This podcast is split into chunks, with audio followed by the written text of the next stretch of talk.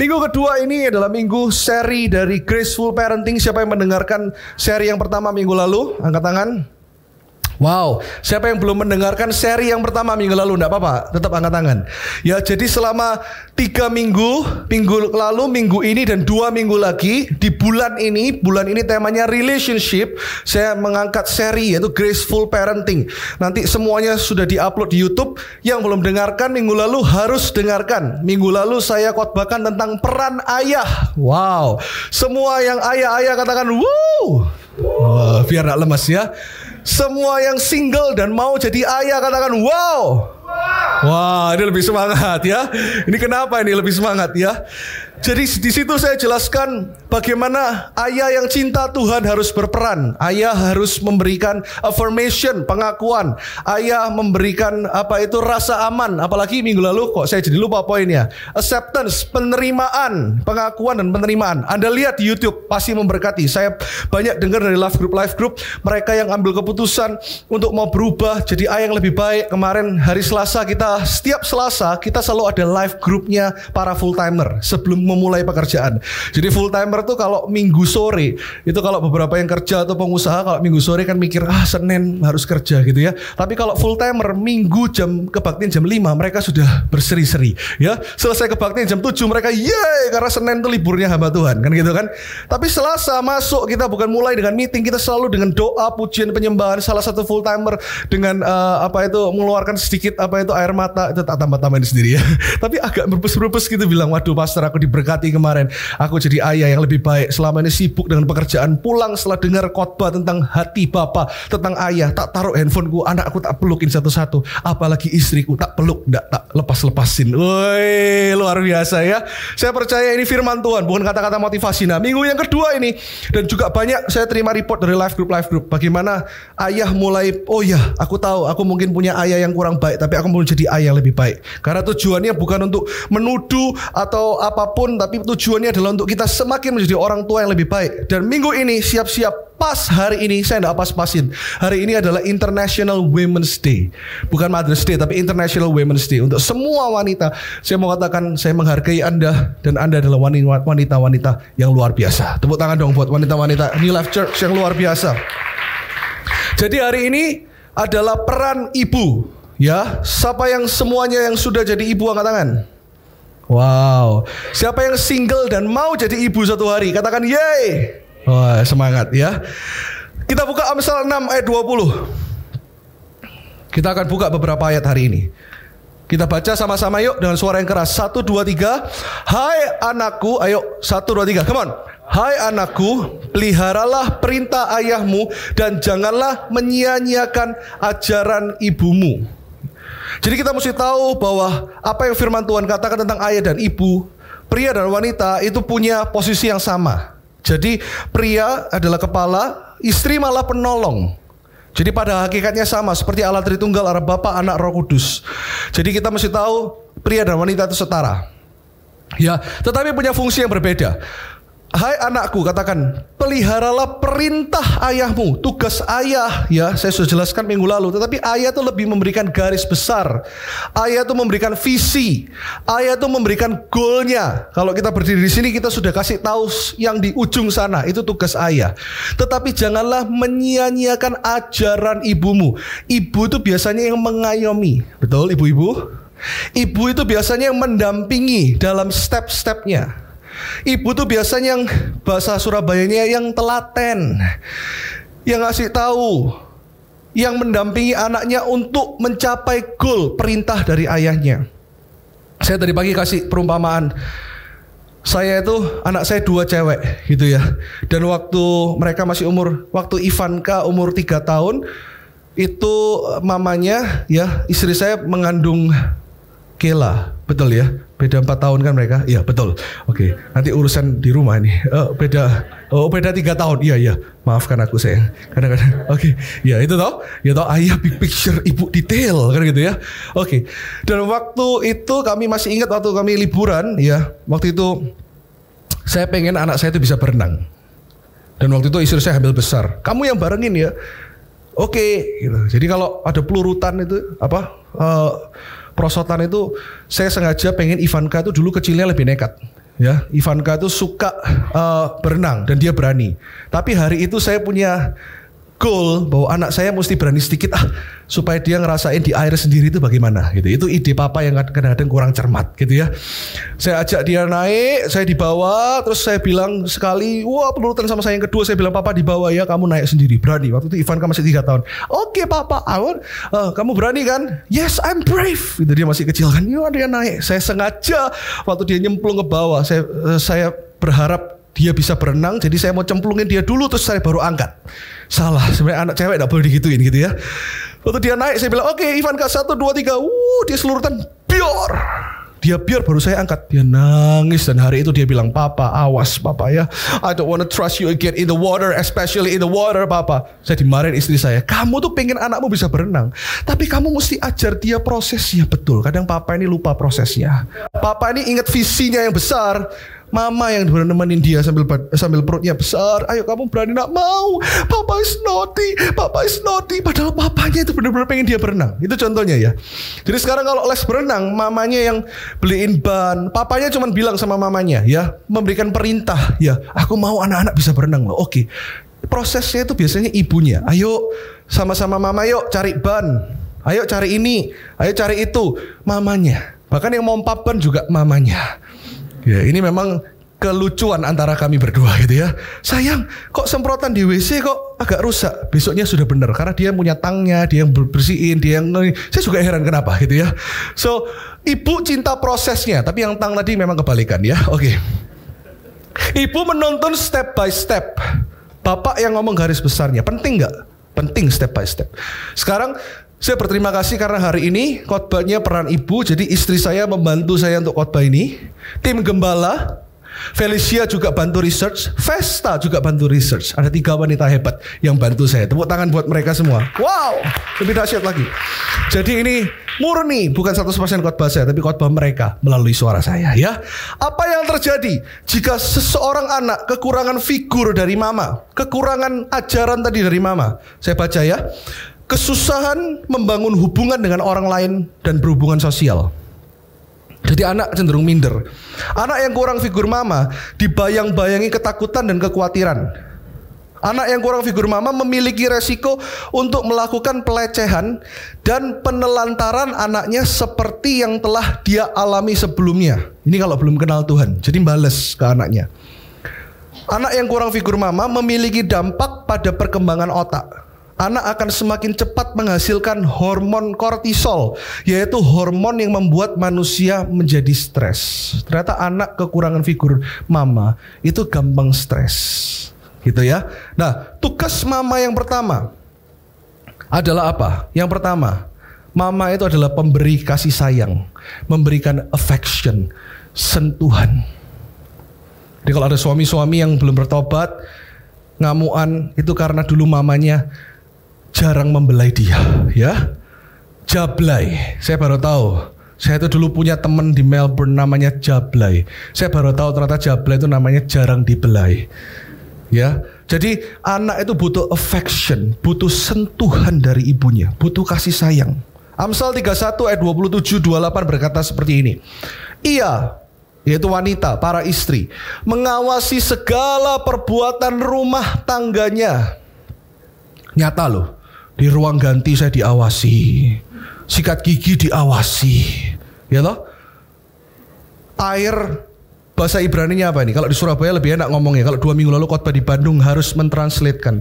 Ya, kalau di Surabaya kenapa? Air telecehan diawasi, gitu ya. Memang ibu tuh harus mengawasi perbuatan rumah tangganya, gitu toh ya. Dompet diawasi, ya. Bapak-bapak katakan, bapak-bapak yang ngerti bahasa Indonesia katakan, iya.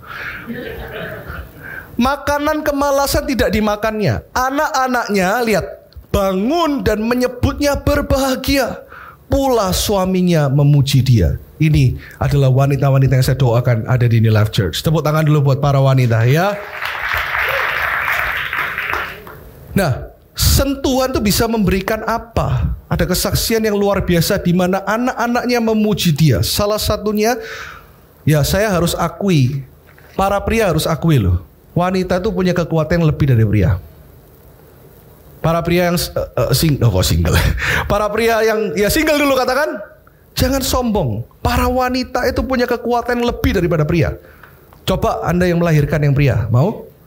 Saya baru lihat kontraksinya aja saya udah mulus-mulus sendiri gitu ya. Istri saya dulu waktu kontraksi itu ya, dia ini orangnya tahan sakit. Bener-bener tahan sakit. Itu dia saya nggak bayangkan, saya lihat di kamar sebelah ada istri yang kalau kontraksi, uh, kurang ajar kamu, bak suaminya kasihan, wah, bu, kamu becek cakar ih waktu itu istri saya berkontraksi saya bilang kamu nggak mungkin kayak gitu karena kamu New Life Church roh lemah lembut ada padamu anak. Ya kan? Saya lihat sebelahnya bener-bener bener-bener saya berdua sampai ketawa. Dia uh, tapi kami dihibur waktu itu ya di sebelah kami itu bener-bener menghibur. Wah wah wah mencano kamu mukamu mencano elek keluar keluar tapi saya nggak membayangkan kalau itu pria gitu ya saya bersyukur beberapa minggu ini kita berbahagia sekali kita menyambut at least ada tiga atau empat bayi yang lahir ada dari pasangan-pasangan di Life Church. Wow, tepuk tangan buat mereka yang ada di live group. Yang kami tahu ya. Nah, ternyata wanita itu berpotensi uh, wanita itu punya daya kuat daya tahan yang lebih, daya daya tahan sakit yang lebih dan mental yang lebih. Coba sekarang buktinya apa? Single parent itu lebih banyak wanita daripada pria. Wanita lebih kuat untuk tidak menikah lagi. Kalau suaminya tidak ada. Ini juga jangan dibayang-bayangkan ya, nanti jadi pergunjingan yang enak-enak gitu ya. Kadang-kadang kan istri suka membayangkan nanti suatu hari kalau aku nggak ada duluan kamu gimana? Wah, itu gak usah dibahas, gak usah dibahas. Itu bukan pembahas. Kita mendingan berdoa, nanti sampai Yesus datang kita hidup selama-lamanya, gitu kan ya. Tapi lebih banyak kuatan wanita, kayak single parent. Lebih tough, wanita itu lebih tough. Nah, ini ada kesaksian dari satu orang yang sangat luar biasa, namanya Mother Teresa. Wow, thank you buat yang researchnya. Ya, Mother Teresa punya mama namanya Drana Bo oh, susah lah ngomongnya Drana Bojakshu atau gimana gitu ya. Ini tidak tahu orang apa gitu ya. ya. Sosok ibu di balik figur Mother Teresa. Dia adalah single parent yang membesarkan tiga anak seorang diri karena suaminya meninggal. Dengan sifat yang tegar, tabah, dan dermawan, Drana membesarkan ketiga anaknya. Sifat Mother Teresa yang sangat penyayang ternyata tercermin dari sifat ibunya. Ibunda Mother Teresa sering mengorbankan diri membantu orang cacat, orang miskin, orang yatim, dan orang sekarat. Dan benar-benar dilakukan dengan hati. Nah ini loh, kasih sayang, affection, teladan. Ya, dan kemuliaan hatinya ber, bersumber dari contoh yang baik yang diajarkan ibu, anak-anak ketika melakukan hal baik kepada siapa pun, jangan bicarakan hal itu. Lakukanlah seperti membuang batu ke dalam air laut. Begitu nasihat ibunya yang terus diingat dan diamalkan Bunda Teresa. Sosok Ibu Drana yang begitu dekat dengan anak, jadi melekat sekali di hati ketiga anaknya. Mother Teresa pun menjadi orang yang luar biasa dan menyelamatkan jutaan jiwa. Hanya karena kasih sayang. Kadang-kadang anak tidak perlu terus diajarin, mereka hanya butuh sentuhan. Yang kedua, ini keren sekali. Namanya Susana Wesley, seorang wanita yang luar biasa. Adalah ibu dari John dan Charles Wesley. Anda akan tahu nanti mereka siapa. Membesarkan 10 anak sendiri karena suami yang harus sering pergi untuk urusan gereja. Susana selalu mengajarkan Alkitab kepada anak-anaknya firman Tuhan dan tidak hanya berhenti di sana. Susana mengajari anak-anaknya dengan cara menjadi teladan atas imannya kepada Allah di, di kehidupan sehari-hari. Anak-anaknya dibesarkan dan dididik dengan ketat dan penuh kasih sayang. Jadi disiplin toh nggak cukup, harus dengan kasih sayang. Kasih seorang ibu yang begitu melekat di hati anak-anaknya hingga John sempat berpikir tidak akan pernah menikah karena aku tidak pernah bisa menemukan seorang wanita seperti yang ayahku dapatkan. Wah, katakan oh so sweet ya. Kasih dan didikan Susana mengantarkan John dan Charles Wesley menjadi pendiri gereja metodis di seluruh dunia dan memenangkan jutaan jiwa bagi Kristus. Jadi kalau Anda tahu gereja metodis yang begitu luar biasa di era-era 1900 awal, pendirinya ini bukan karena sekolah Alkitab hebat, bukan karena dengar pengetahuan yang hebat, hanya karena dekat dengan mamanya dan punya dan dapat yang namanya kasih sayang, affection dari mamanya. Wow. Nah sekarang kita belajar kalau seorang pria, ini anak pria dulu, kekurangan sentuhan tadi, kekurangan affection tadi dari papa mamanya, dia akan seperti apa? Ya, tapi sebelumnya kita belajar dulu, affection dan kasih sayang ini dampaknya apa sih? Ini banyak research hari ini ya. Biasa pas Irwan nggak khotbah kayak gini, tapi hari ini ini semua harus dikhotbahkan ya, nggak boleh ngeflow ngeflow. Jadi harus ikut aturan. Forms of affection, bentuk dari kasih sayang itu apa? Ini bagus sekali. Sentuhan, hugs, kisses, ya, a pat in the back. Halo, kamu dahsyat, kamu bagus gitu ya, keren. Oh nilainya dua mama enggak apa-apa keren ya Masih ada, masih ada Yang penting masih ada, enggak nol Ya Belayan senyuman wajah yang penuh dengan penerimaan, pandangan yang hangat, kata-kata penerimaan dan support. Ya, ibu adalah pemberi kasih sayang yang pertama kali dalam kehidupan anak. Ini memang benar-benar nyata. Dulu kita suami istri kan selalu bahas tentang parenting. Waktu anak keluar, wah, haleluya, gitu kan ya. Anakku waktu lahir, haleluya, gitu ya. Percaya atau enggak? Ya, ada videonya, enggak tak tunjukin, oh, kepo. Nah, jadi waktu lahir, weh, itu tahu enggak? Papa itu perlu waktu beberapa bulan untuk bisa ngerasa attach dengan anaknya. Tapi mama, waktu anak itu keluar, langsung mama itu bisa meneteskan air mata, bisa langsung merasa deket sama anaknya. Betul enggak? Papa-papa katakan, yes, ya. Papa-papanya enggak terima ini. Papa-papa katakan, setelah lahir bayi diletakkan di dada ibunya, dipeluk, dibelai, dilindungi, skin to skin contact yang membuat seorang bayi merasa aman. Jadi kalau ada kasih sayang, ada rasa aman. Affection itu adalah message, adalah pesan untuk waktu kita ber berkata I love you. Pelukan itu seakan-akan kita selalu berkata I love you, I accept you, aku menerimamu. I'm here for you, mama di sini nak, jangan takut. You are secured. Kamu dijagai nak, you are special. Kamu super special nak. Ya, affection itu build apa? Kasih sayang itu bisa membangun apa dalam hidup anak-anak? Kasih sayang bisa membangun trust and safety for honest communication. Anak ini bisa bertumbuh dengan per, uh, apa itu? Trust, kepercayaan dalam hidupnya dan merasa aman untuk suatu komunikasi yang jujur. Anak juga akan mengalami boost oxytocin level. Anak yang dekat sama mama, hormon oksitosinnya akan boost, akan kuat dia akan gampang untuk sukacita, elevating mood. Jadi nggak moody ya, mood. Jadi benar-benar energetic, higher self esteem. Dia akan punya kepercayaan diri yang lebih dari anak-anak yang dekat sama mama. Improved academic performance. Dia akan punya intelektual akademik yang lebih. Ya dan fewer fewer psychological and behavior problems. Dia akan punya uh, apa itu kecenderungan untuk enggak apa itu sakit mental. One of the affections of gift. Salah satu yang penting dari apa itu dari kasih sayang itu adalah pelukan. Ya, nggak usah salaman tapi boleh dong dipeluk. Jangan peluk istri orang kata nenek berbahaya ya. Peluk di sampingmu yang bukan istri orang katakan aku sayang kamu. Wah, itu membuat Anda tersenyum dan membuat pengkhotbah lebih semangat berkhotbah. Haleluya. Ya. Jadi pelukan itu penting. Ini lucu loh, research tentang pelukan ya. Ini hebat nih research nih, Felicia dan tim ya pelukan itu gini. Virginia Satir, a family therapist, seorang terapi tentang keluarga. Satu orang itu butuh empat pelukan untuk bertahan hidup sehari. Wow, katakan wow. Suami-suami katakan, oh yang mau dipeluk istri cuma tiga. Ini berarti bosan sama istrinya atau takut ini? Suami-suami katakan, jadi untuk bertahan hidup seseorang perlu empat pelukan. Untuk pemeliharaan hidup untuk stabil hidupnya perlu 8 pelukan. Tapi untuk pertumbuhan mental yang sehat perlu 12 pelukan.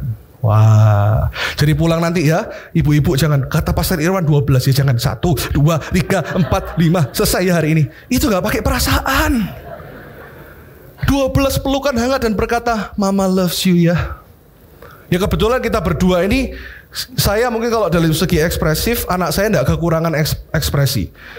Saya kalau mamanya lagi apa, saya godain anak saya malah, oh so sweet, you love mama right. Mungkin anak saya dapat 50 pelukan karena saya selalu pelukin dia, ciumin dia sampai dia, papa it's itchy. Your beard, oh it's you. Saya goda lagi cium lagi, mm, mm, mm, saya cium. Awas ya, pokoknya ciuman papa yang paling top. Nanti suatu hari kalau punya suami, ciuman suamimu pasti kalah sama papa. Gitu ya. Hmm. Anak itu harus dicekoi dari dari kecil ya. Papa, kalau nggak ada yang cinta kamu lebih dari papa, nggak usah, nggak usah. Cari yang lebih cinta dari papa. Tapi nggak ada yang lebih dari papa. Nanti papa yang ngalah. Woi, gitu kan ya. Affection, hugs, penerimaan. It's okay.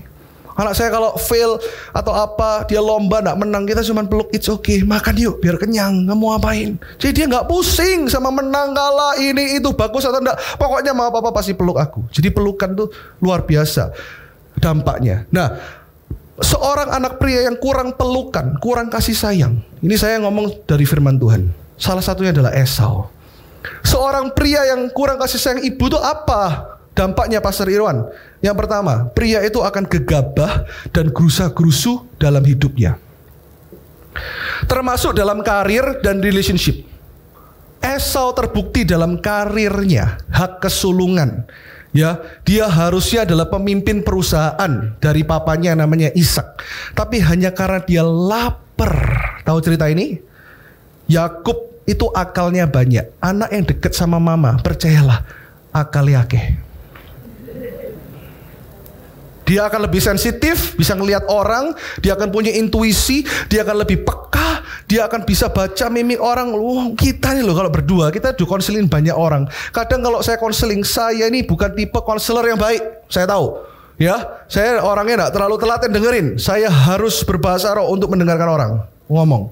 Tapi kadang orang dari seret gitu aja istri saya udah tahu. Tadi bahasa tubuhnya dia gini artinya gini. Ah, kamu gak bisa lihat? Bisa.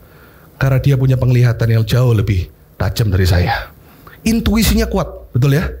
Punya hati yang, mm, oh ini kayak gini. Oh tadi kamu nggak ngerasa dia matanya gini lah. Kamu sampai tahu matanya, ya hebat kamu. Lah kamu yang liatin apa? Steak lapar. Pria tuh lebih responnya lebih cepat. Esau karena nggak deket sama mama. Yakub cuma bilang kamu lapar toh? Ya tak kasih semangkuk kacang merah, kasih semua yang ada padamu. Ya nyoh PN. Dia nggak peka. Dan yang kedua, pria akan gerusa-gerusu dalam pernikahan kalau ada dekat sama mama. Dia tidak peka akan wanita. Dia tidak tidak punya gambaran yang benar tentang istri itu harus kayak apa. Dia tidak punya gambaran yang dengar benar tentang pernikahan itu harus kayak apa. Ya, kita lihat sekarang Esau dan Yakub. Esau. Kejadian 26.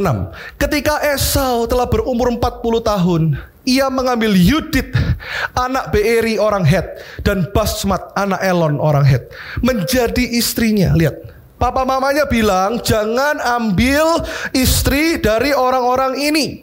Tetapi dia malah sengaja ambil dengan gerusa-gerusu untuk apa? Dan kedua perempuan itu menimbulkan kepedihan hati bagi Ishak dan bagi Ribka. Jadi apa yang dia lakukan itu membuat Ribka sedih. Bahasa aslinya mereka hatinya terpukul sekali dengan pernikahan Esau. Dia gerusa gerusu dalam pernikahan. Dia nggak tahu caranya treat pernikahan karena dia nggak pakai perasaan. Dia cuma pakai ini. Kelihatannya untung kalau aku nikahi orang ini walaupun orang asing, tapi mungkin kekayaannya akan pindah. Gagal pernikahannya. Sedangkan kita lihat si Yakub. Ya, ini bukan tipe keluarga yang ideal. Ishak dan Ribka. Ishak terlalu cinta sama Esau, Ribka hanya cinta sama Yakub. Tidak boleh. Makanya kenapa saya akan ajar dua minggu ke depan itu tentang menjadi anak, peran anak.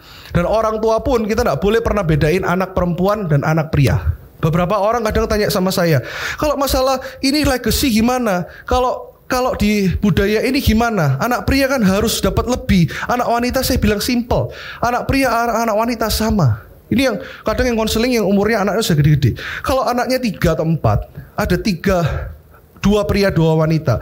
Yang lebih involve di pekerjaanmu tidak boleh dibedakan. Yang misalnya wanita yang lebih involve ya sudah yang wanita dapat porsi yang pria juga dapat porsi. Jadi harus dilihat dari porsinya bukan dari gendernya. Loh kalau orang totok kan gini tidak ada. Kita tuh based on firman Tuhan bukan totok tidak totok. Anak pria dan wanita sama saja Orang bilang dua putri, oh saya senang dua putri. Punya satu lagi pastor. Ah, istri saya mau enggak? Enggak wis kamu aja yang hamil. Oh enggak usah thank you gitu ya. Kalau punya satu lagi gimana? Punya satu lagi kalau cewek, I'm more than happy. Tiga cewek kalau cowok, ya sama Ivanka, Kila, dan satu lagi misalnya namanya siapa gitu ya. Yang pasti bukan, jangan Iwan, jangan, jangan. Cukup saja di sini, Irwan ya. Susah orang bilang Irwan gitu kan ya. Tiga-tiga harus dididik sama, dicintai sama, ya dan mereka harus sama rata diperlakukan sama rata. Ini saya belajar dari hamba Tuhan yang yang saya saya saya tetap hormati sampai hari ini. Sama anak pria wanita harus sama. Tidak ada. Lu kebudayaan kebudayaan kita adalah firman Tuhan yaitu Alkitab. Nanti itu di nanti itu di seri yang lain ya. Nah ya lihat bagaimana si Yakub. Yakub cinta kepada Rahel lihat. Yakub ini pakai perasaan. Yakub ini tahu prosesnya Tidak langsung wanita tuh, wah ini keuntungannya ini. Pokoknya sikat. Dia melihat wanita sebagai objek. Tidak. Tapi Yakub melihat wanita itu sebagai pendamping. Lihat, Yakub pakai hati karena dia dekat sama mamanya. Yakub cinta kepada Rahel sebab itu ia berkata, aku mau bekerja padamu tujuh tahun. Dewasa. Anak yang dekat sama mamanya itu ngerti step by stepnya, ngerti bagaimana mendapatkan seorang wanita idaman itu berharga. Dia mau kerja tujuh tahun untuk mendapatkan Rahel kepada Laban. Dan pernikahannya sukses, berhasil. Lihat, Yakub ngerti yang namanya perasaan. Tadi pagi saya saksikan bertahun-tahun lalu waktu gereja kita baru. Ini saya buktikan ternyata di masyarakat. Ini again anak yang belum dipulihkan ya. Kalau ketemu Yesus semua pasti dipulihkan. Jangan pakai khotbah ini terus pulang nuding mamamu. Mangka nih karena mama itu orangnya keras kayak gini mencek no. Hei nanti dua minggu lagi peran anak kapok kan gitu kan ya. Kita harus saling belajar. Jangan menuduh-menuduh. Tapi kita lihat bertahun-tahun lalu waktu gereja kita masih jemaat setianya baru 20 orang. Ya paling attendance 30 40 yang yang ikut live group 20-an. Ada satu pasangan kalau kebaktian itu saya nggak mau lihat sana. Nggak tahu kenapa nggak enak aja. Ya masa kebaktian tuh maaf ya. Yang nyanyi itu loh udah kayak semangat here I bow dia. Ya gitu ya, saya tiru ini.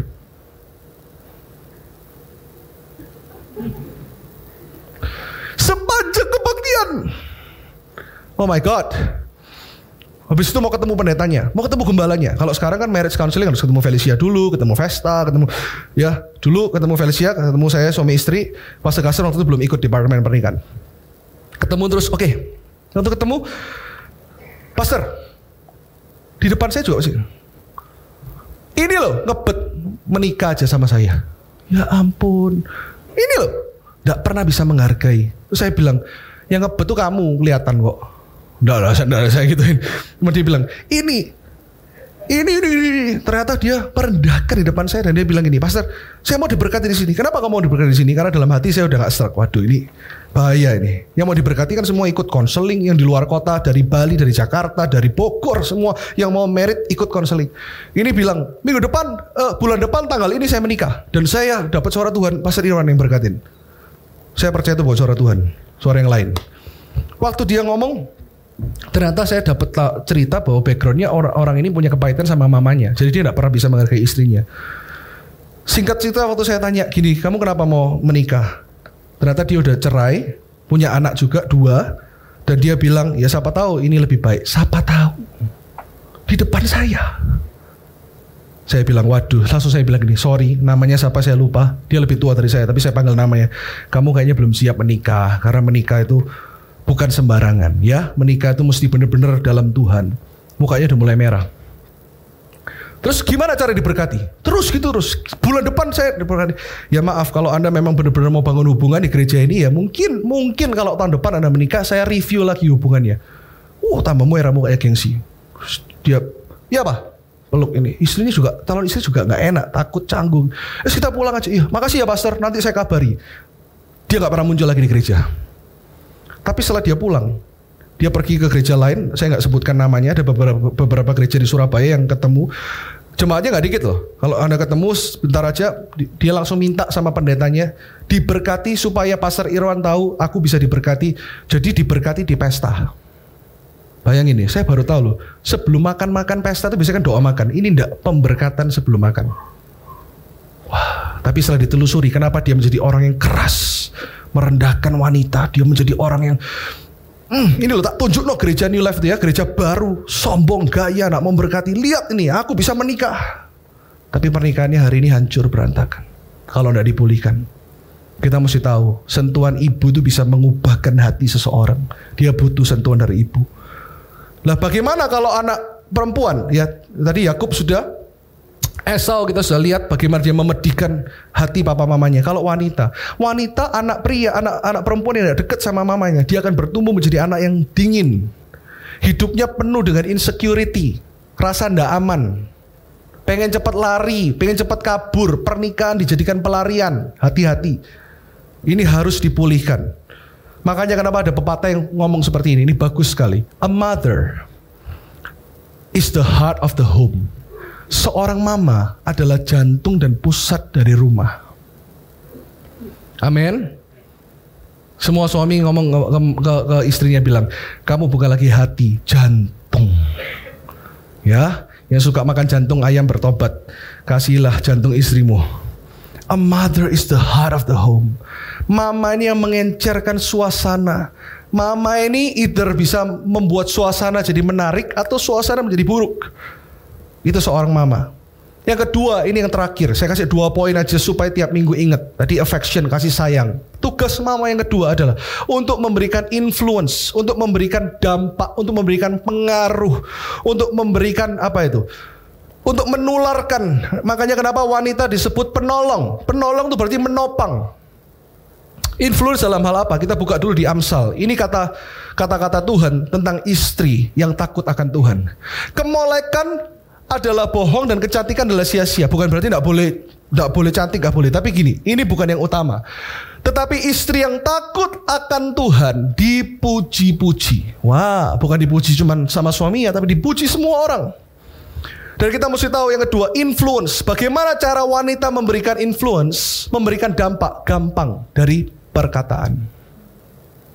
Sadar nggak kalau kita sering lihat orang ngomong, wih ngomongnya cek pedes sih. Itu semua ke wanita atau ke pria? Maaf ya.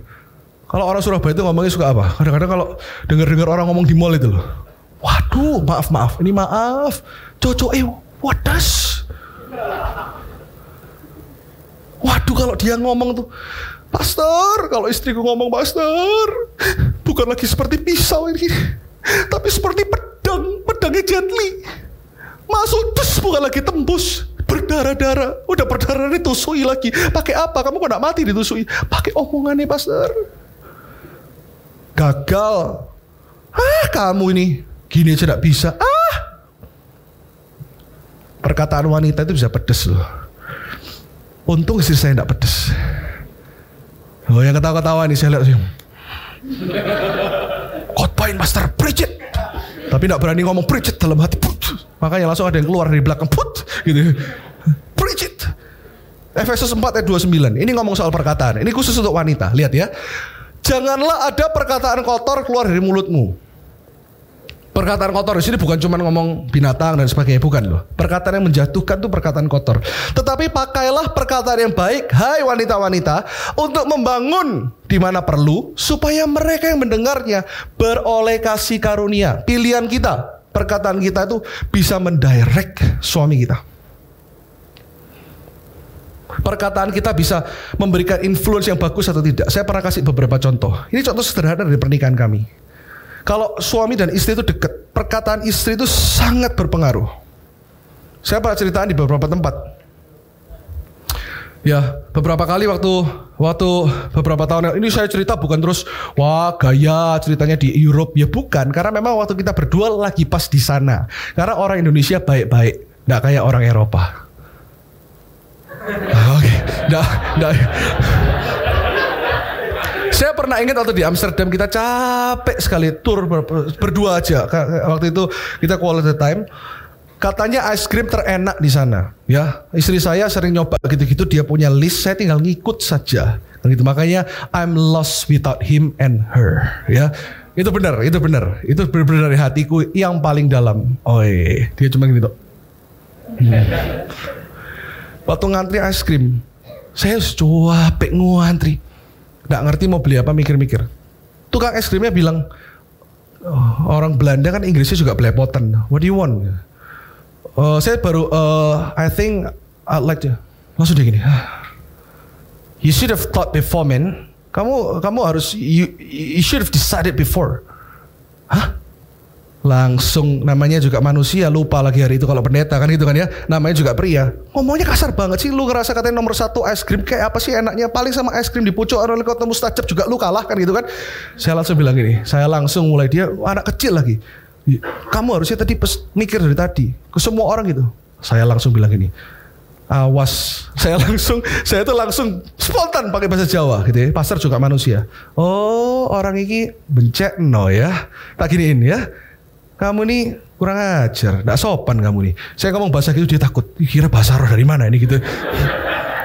saya sengaja. Saya itu suka isengin orang. Istri saya bilang, Wista dari belakang. Es krim lu. Gak Tak biarin saya berdiri gitu sih.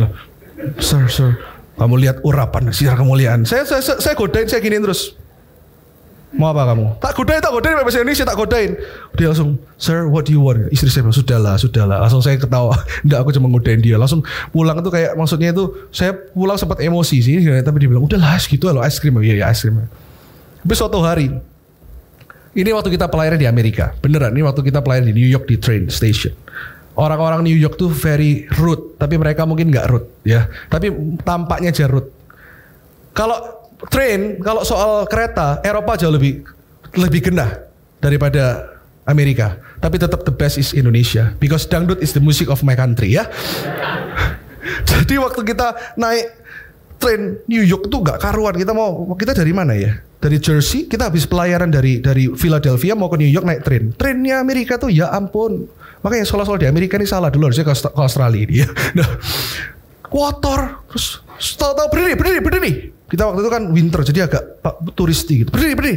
Pindah, pindah. Loh, tiketnya sudah beli nih. Saya bilang, sini tiket sudah beli. Saya nggak apa-apa berdiri. Istriku nggak mau berdiri. Dua, dua jam setengah ini. Nggak berdiri, berdiri. Orang maaf ya, orang orang orang hitam, orang negro. Saya bukan rasis, tapi memang itu kenyataannya. Wanita, polisi. Saya waktu berdiri, saya ini apa sih kok kayak gini trennya? Istri saya juga namanya manusia. Itu perkataan istri bisa direct mood suaminya. Dia cuma bilang gini, rasis orang ini. Cuma ngomong gitu toh, rasis orang ini. Langsung urapan dari bawah ke atas naik. Istriku bilang kamu rasis. itu beneran loh. Kata-kata istri itu bisa mengatur mood saya dan gara-gara istri saya cuma bilang, istri saya nggak ngamuk, cuma bilang rasis orang ini. Saya bilang gini, hey woman, saya bilang, miss, Why? Kenapa kamu suruh berdiri? Saya berdiri. Saya bahasa bahasa bahasa Inggris. Ya, karena di sini kereta di Amerika yang beda. Orang harus Loh, kayak saya punya tiketnya. Ya, saya nggak tahu. Pokoknya gini, keretanya kepenuhan. Loh, ya apa sih kereta kepenuhan? Stasiun Kupang lebih baik daripada kamu kan gitu. Waktu dia ngomong gitu langsung gini, hmm, saya nggak marah-marah gimana sih? Kalau sama perempuan kan nggak mungkin marah-marah. Kok bisa gini? Saya cuma bilang gini, Are you racist? Gara-gara cuma istri saya bilang, Are you racist? Langsung dia takut bilang, No sir. Jadi jawabannya no sir. Kayak film-film orang hitam kude cewek. No sir. Bayangin. Terus bilang gini, you know I'm black. Saya sampai gitu. Maksudnya nggak ngerti ya. Aku sendiri orang hitam gitu loh. Ngapain aku rasis? Dia bilang gini, I thought you're American sir. Aku nggak ngerti kalau kamu turis. Tak pikir kamu tuh orang Amerika kok. Oh. Jadi ya kamu pindah ke sini. Jadi kata-kata istri itu bisa mempengaruhi itu. Dia bilang, kamu pindah ke gerbong belakang. Akhirnya kita dapat di belakang kita ketawa berdua. Ya ampun istri saya bilang, kamu tuh gila. Kok saya bilang, ayo racist. Gak tahu gara-gara kamu ngomong. Itu loh, bener-bener ini bener-bener mujarab suami istri yang dekat makanya istri hati-hati. Kalau saya diundang orang makan gitu ya makan, kalau istri saya mulai bilang nggak enak, perut saya udah mulai ngerasa nggak enak beneran. Saya makanya bilang stop saying nggak enak. Mendingan kalau ada yang nggak enak, kamu bilang itu enak. Karena waktu kamu bilang enak, aku kerasa enak beneran. Dan ini memang benar-benar terjadi, ini kenyataan. Perkataan istri itu punya dampak yang luar biasa. Langsung orang itu buai terus sama kita, oh, I'll carry you it, sir. All the time. Makanya perkataan, perkataan, hati-hati dengan perkataan. Coba kita lihat faktanya di Alkitab. Daud dan Saul. Daud ini apanya Saul? Hei, Daud ini harusnya penerusnya Saul. Kalau mereka bekerja sama bisa dahsyat. Ya. Dan bahkan Daud jadi mantunya Saul. Tetapi Saul kepahitan hanya karena perkataan wanita. Coba lihat. Ya, kita lihat satu Samuel. Kita ntar lagi mau selesai. 1 Samuel 18 ayat 7 sampai 8. Dan lihat, perempuan yang menari-nari itu menyanyi berbalas-balasan. Ini sumber masalah perpecahan di Israel, yaitu maaf, wanita yang salah ngomong. Katanya Saul mengarahkan beribu-ribu sambil nyanyi pakai tamborin. Tetapi Daud berlaksa-laksa. Bayangin waktu itu Saul dengan kesombongan dan dengan kegagahan yang kelihatan dipuji. Ada wanita-wanita yang Daud mengalahkan. Ya loh, beribu-ribu. Tapi Saul berlaksa-laksa sambil ketawa loh, berlaksa-laksa. Banyak tau wanita kalau ngomong itu sambil ketawa tapi zlup. Beribu-ribu, laksa-laksa, beribu-ribu. Nah, saya bayangkan kejadian ya karena memang itu wanita menari-nari. Jadi bayangkan mereka menari-nari dan berkata, Daud mengalahkan, berlaksa-laksa kamu cuman beribu-ribu. Dan lihat dari perkataan itu, lihat, lalu bangkitlah amarah Saul.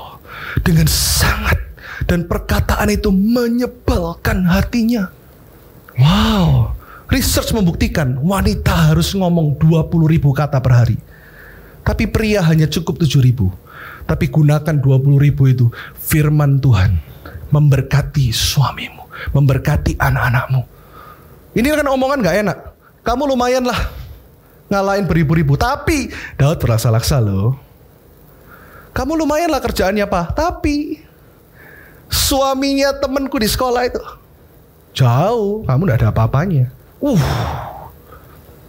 itu akan menyepalkan hatinya. Dan tahu nggak?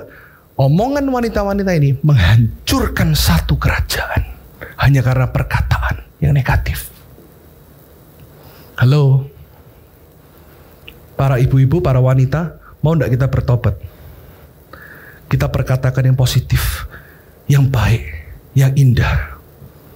Dan para pria percayalah, wanita itu kadang hanya perlu didengar. Istri saya ini termasuk orang yang stabil, bukan orang yang cerewet. Itu aja butuh 20 ribu. Katakan, wih, apalagi yang cerewet. Makanya istri-istri, saya sama istri saya itu belajar untuk terus belajar. Kami nggak sempurna, tapi kalau saya terlalu sibuk, istri saya kadang cuma ngomong gini. Istri saya yang diam ini loh, pendiam dan stabil ini loh.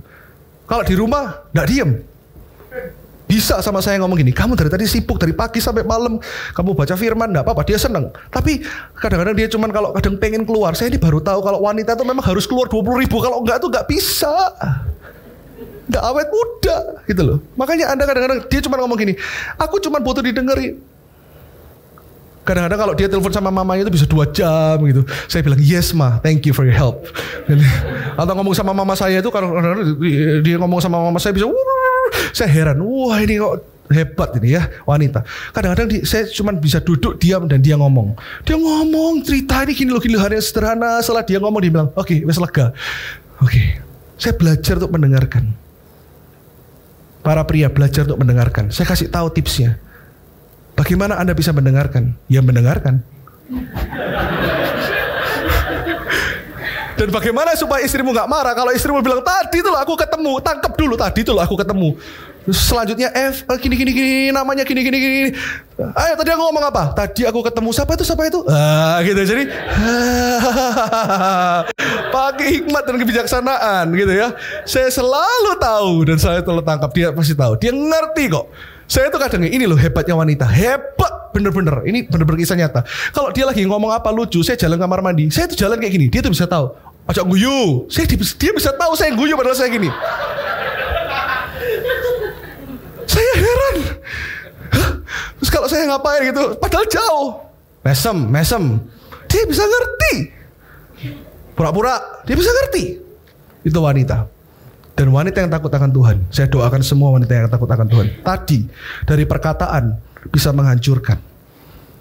Ada satu quote yang saya, saya tulis ngomong seperti ini. Perkataan seorang wanita sanggup membangun atau meruntuhkan kehidupan seseorang.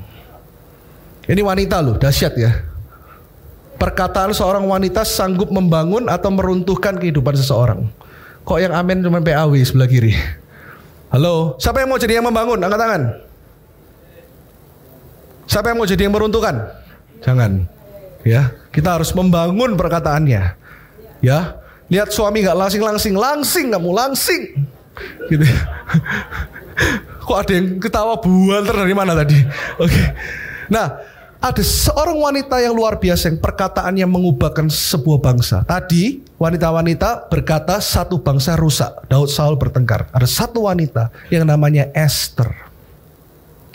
Ini bagus sekali Anda baca di rumah deh kisahnya Esther. Ketika seluruh bangsa tidak bisa ngomong kepada raja, Raja Ahasiveros adalah raja yang paling berkuasa. Waktu itu perekonomian dunia dikuasai oleh media Persia. Siapa yang pernah nonton film 300? Jujur, film 300 pernah itu kisahnya sebagian benar sebagian itu yang ceritanya yang six pack apa itu Gerald Butler apa semua itu ya itu enggak ada. Tapi ceritanya bener-bener waktu itu Yunani mengalahkan media eh, Persia di film itu namanya kan King Xerxes. Tahu ya? Itu bahasa Indonesia nya Ahasiveros ya keren ya Xerxes Ahasiveros gitu ya. Nah, Ahasiweros benar-benar berkuasa, tapi yang pakai cincin apa semua itu ditambah-tambahin. Waktu dia lihat di soto rumahnya, pekerjaannya gagal. Dia lihat hari itu pasukannya beribu-ribu dibantai oleh Yunani, yaitu pasukan 300 itu. Dia sedih hatinya. Dan dikatakan di Alkitab, satu orang pun, menteri, wakilnya, pembesar, panglima, tidak boleh menghadap dia. Karena kalau ada orang menghadap di dekat apa teras rumahnya, dia tidak tahu itu siapa. Tapi kalau dia tidak keluarin tongkat, akan dibunuh sekalipun istrinya. Karena dia tidak tahu itu istrinya. Dia tidak dia tidak mau tahu itu siapa. Pokoknya kalau ada orang datang dia waktu nggak mood dia nggak keluarin tongkat orang itu dibunuh. Tapi Esther takut akan Tuhan. Dan dia wanita yang punya perkataan. Dia berkata kepada orang Yahudi berpuasalah tiga hari.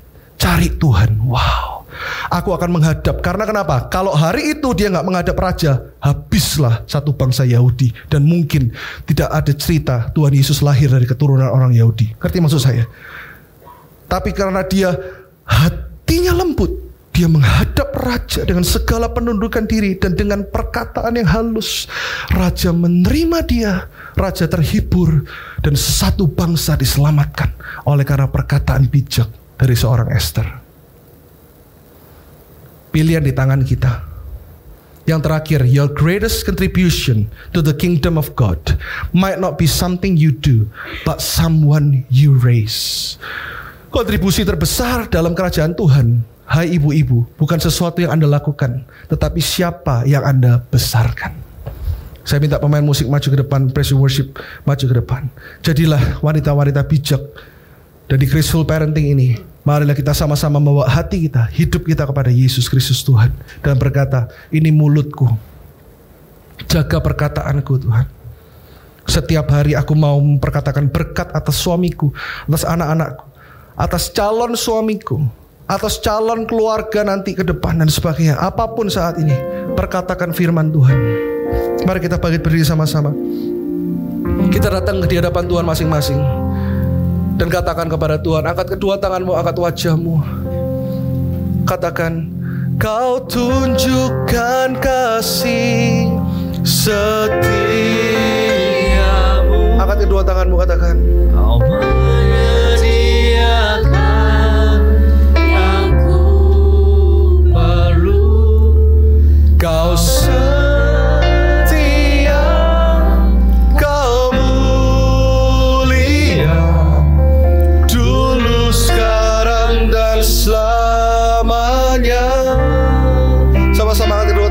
wanita bijak dan para pria tunjukkan kasih setiamu Thank you God. Kau menyediakan yang ku perlu. Kau setia. Kau setia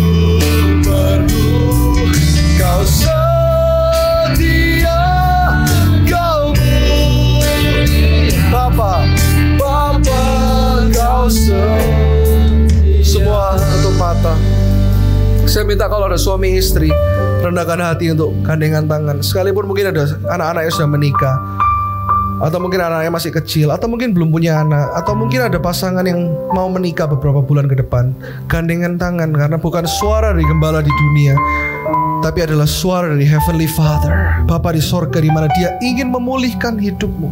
Ada beberapa orang yang punya figur ibu yang salah. Khotbah ini bukan alasan sekali lagi bukan Anda pakai jadi senjata untuk menyerang balik orang tuamu. Tapi pakailah khotbah ini sebagai bekal untuk Anda berubah dan mau berubah untuk generasi di bawahmu. Aku berdoa untuk para keluarga di tempat ini Tuhan. Mengalir kasih karuniamu, kebaikanmu, mengalir pewahyuan akan Yesus Kristus Tuhan di mana mereka bukan lagi mengandalkan kekuatan mereka tapi sungguh-sungguh melihat Bapa yang menyediakan setiap yang mereka butuhkan terutama pelukan saat ini. Saya tahu ada beberapa orang yang butuh pelukan di mana Tuhan peluk engkau saat ini dan berkata anakku you are special.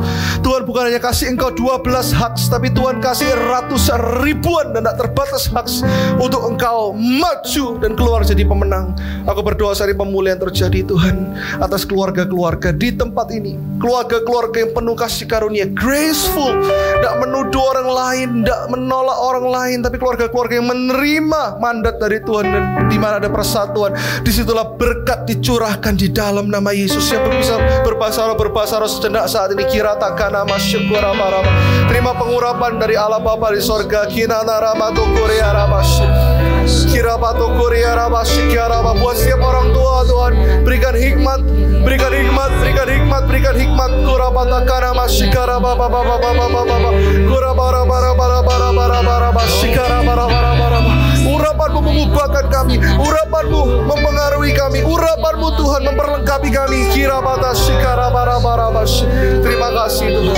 Dan buat anak-anak muda yang belum menikah Berikan hikmat Tuhan Supaya mereka jadi Esther Bukan seperti perempuan-perempuan Yang memperkatakan perkataan negatif kepada Daud dan Saul. Tuhan berikan hikmatmu atas setiap kami. Dan kami tahu kami orang-orang yang sudah dipulihkan di dalam nama Yesus